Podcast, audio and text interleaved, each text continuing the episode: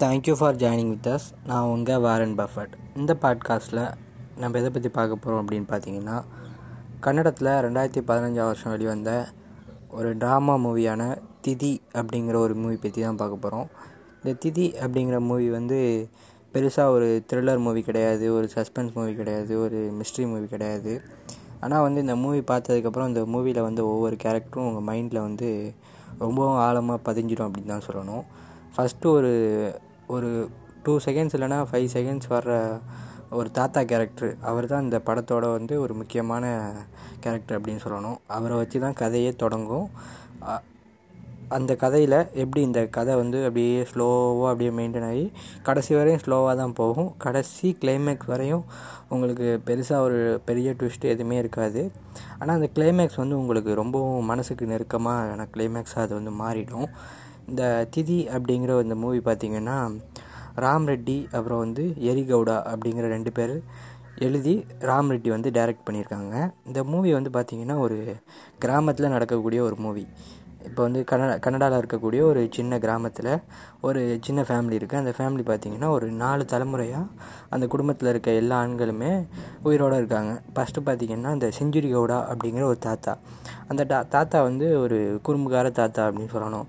எல்லா ஏஜான தாத்தா மாதிரியும் இந்த ரோட்டில் போகிற சின்ன பொண்ணுங்களை வம்பிழுக்கிறது. அதாவது தப்பான எண்ணத்தில் கிடையாது ஒரு சும்மா அவங்கள கிண்டல் பண்ணுற மாதிரி வம்பிழுத்துக்கிட்டு அப்படியே தன்னோட லைஃப் அப்படியே ஜாலியாக போயிட்டுருக்க ஒரு தாத்தா. ஃபஸ்ட்டு சீன்லேயே அந்த தாத்தா இறந்து போயிடுறாரு. அந்த தாத்தாவோட பேர் வந்து கவுடா தான். ஆனால் வந்து அவர் வந்து செஞ்சிரி கவுடா அப்படின்னு தான் அந்த கிராம மக்களால் அழைக்கப்படுறாரு.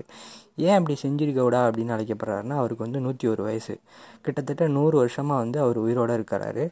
அவரோட மகன்கள் பேரன்கள் எல்லாருமே உயிரோடு இருக்காங்க. அதனால வந்து அந்த ஊர் ஃபுல்லாக அவர் ஃபேமஸ் அதே மாதிரி பக்கத்து ஊர்கள்லையும் ஃபேமஸ் ஏன்னா கிட்டத்தட்ட ஒரு நாலு தலைமுறை பார்த்த தாத்தா அப்படிங்கிறதுனால ஓரளவு எல்லாருக்குமே அவர் வந்து ஒரு பரிச்சயமான ஒரு ஆள் தான். அந்த தாத்தா வந்து இறந்துடுறாரு அந்த தாத்தாவுக்கு வந்து இன்னொரு பையன் இருக்கார். அவ் ஒரு பையன் தான். அந்த பையன் வந்து அவரும் தாத்தா தான். ஏன்னா அவருக்கே கிட்டத்தட்ட ஒரு எழுபது எண்பது வயசு இருக்கும். அவரோட பேர் என்னென்னு பார்த்தீங்கன்னா கடப்பா. அவருக்கு இன்னொரு பையன் இருக்கார். அவரும் கிட்டத்தட்ட தாத்தாவாக போகிற வயசு ஆகிடுச்சு அவருக்கு.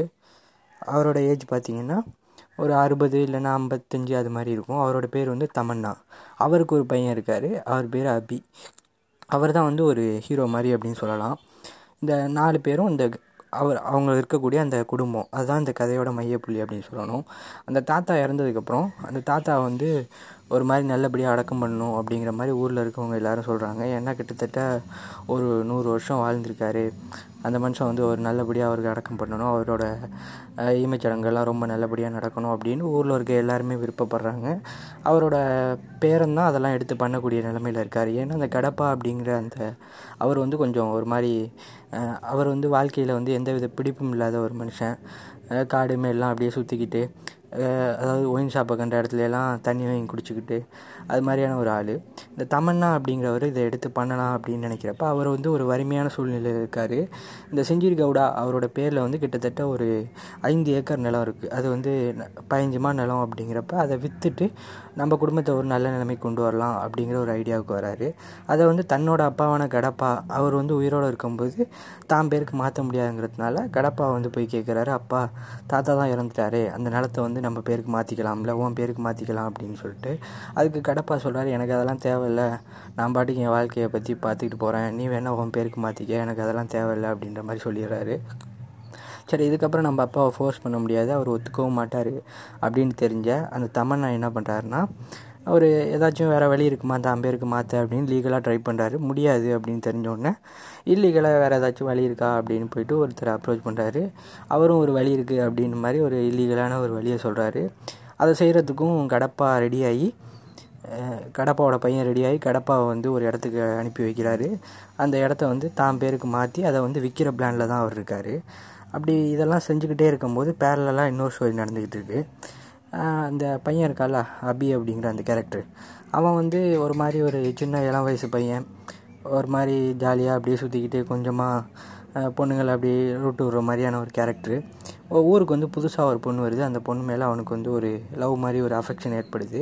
அந்த பொண்ணு பின்னாடியே சுற்ற ஆரம்பிக்கிறான். அதே டைமில் அந்த தாத்தாவோட இமை சடங்குக்கு உண்டான வேலைகள் அதாவது போயிட்டு மற்றவங்களை அழைக்கிறது அது மாதிரியான வேலைகளை செஞ்சுக்கிட்டே இருக்கான். இந்த படத்தோட கிளைமேக்ஸில் தான் வந்து டப்பு டப்பு டப்புன்னு சீன் போகும். மற்றபடி எல்லா சீன்ஸுமே ஒரு ரொம்ப ஸ்லோவாக தான் போகும். ஆனால் ரொம்ப அருமையாக அந்த சீனை வடிவமைச்சிருப்பாங்க. இந்த இந்த மூவியில் நடித்த எல்லாருமே வந்து ஒரு புதுமுகங்கள் தான் அப்படின்னு சொல்கிறாங்க யாருமே வந்து முன்னாடி எந்த மூவிலையும் நடிக்காத ஒரு மாதிரி ஏற்கனவே நடித்து எக்ஸ்பீரியன்ஸ் ஆன ஆட்கள் கிடையாது. அந்த ராம் ரெட்டி இருக்காங்கள்ல அவரோட ஊரில் உள்ள ஏற்கனவே ஸ்க்ரீன் அப்படிங்கிற விஷயத்தையே அவங்க பார்க்காத ஒரு சின்ன கிராமத்தில் இருக்கக்கூடிய மக்கள் எல்லாரையும் தான் நடிக்க வச்சு இவ்வளோ அழகாக அந்த மூவி எடுத்திருக்காங்க அப்படின்னு சொல்கிறாங்க இந்த மூவி கிட்டத்தட்ட எயிட் பாயிண்ட் டூ ரேட்டிங் வாங்கின ஒரு மூவி ஐஎம்டிபியில் அந்தளவுக்கு இந்த மூவியில் கண்ணன் இருக்குது சும்மா வந்து அவங்க ரேட்டிங் தூக்கி கொடுக்கல. சீன் பை சீன் ரொம்ப சூப்பராக போயிட்டே இருக்கும் இந்த மூவி ஃப்ரான்சிஸ் கொபலா அப்படிங்கிறவரை பற்றி நம்ம எல்லாருக்குமே தெரியும். காட்ஃபாதர் மூவி டேரக்டர் அவரே இந்த மூவியை பார்த்துட்டு இது வந்து ரொம்ப சூப்பரான மூவி எனக்கு ரொம்ப மனசுக்கு நெருக்கமான மூவி இந்த மூவியில் வர்ற செங்கீர் கவுடா மாதிரியான ஒரு வாழ்க்கையை தான் நான் வாழணும் அப்படின்னு நினைக்கிறேன் அப்படிங்கிற மாதிரி அவரோட கருத்து சொல்லியிருக்காரு. அந்தளவு இந்த மூவி வந்து ரொம்ப சூப்பரான மூவி இந்த மூவி பார்த்ததுக்கப்புறம் உங்களுக்கு வாழ்க்கையை பற்றின ஒரு வித்தியாசமான பெர்ஸ்பெக்டிவ் வரும்.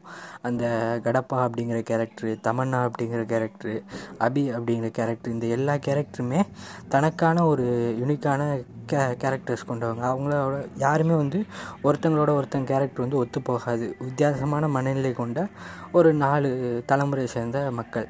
கிட்டத்தட்ட தமிழில் வந்த பாலுமகேந்திராவோட தலைமுறைகள் படம் பார்த்துருப்பீங்க.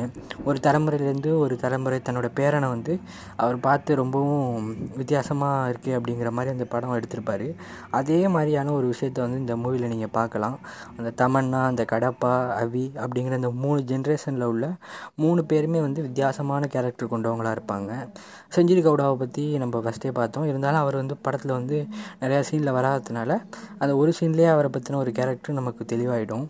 இந்த மூவி பாருங்கள் இந்த மூவி பார்த்ததுக்கப்புறம் உங்களுக்கு வந்து ரொம்பவும் பிடிச்சி போயிடும் இந்த மூவி பெருசாக வந்து இது பார்க்க வந்து கன்னடாலாம் தெரிய வேண்டிய அவசியம் கிடையாது உங்களுக்கு.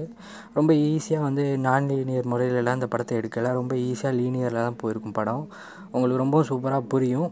படம் முடிச்சதுக்கப்புறம் இந்த படம் வந்து உங்களுக்கு ரொம்ப பிடிச்ச ஒரு மூவியாக மாறிடும் அப்படின்னு நான் நினைக்கிறேன். பாருங்கள் பார்த்துட்டு இந்த மூவி பற்றி உங்களோட ஒப்பீனியன் எப்படி இருந்துச்சு அப்படின்னு நம்மளோட சேனலோட இன்ஸ்டாகிராம் பேஜில் வந்து கமெண்ட்ஸில் சொல்லுங்கள் தேங்க்யூ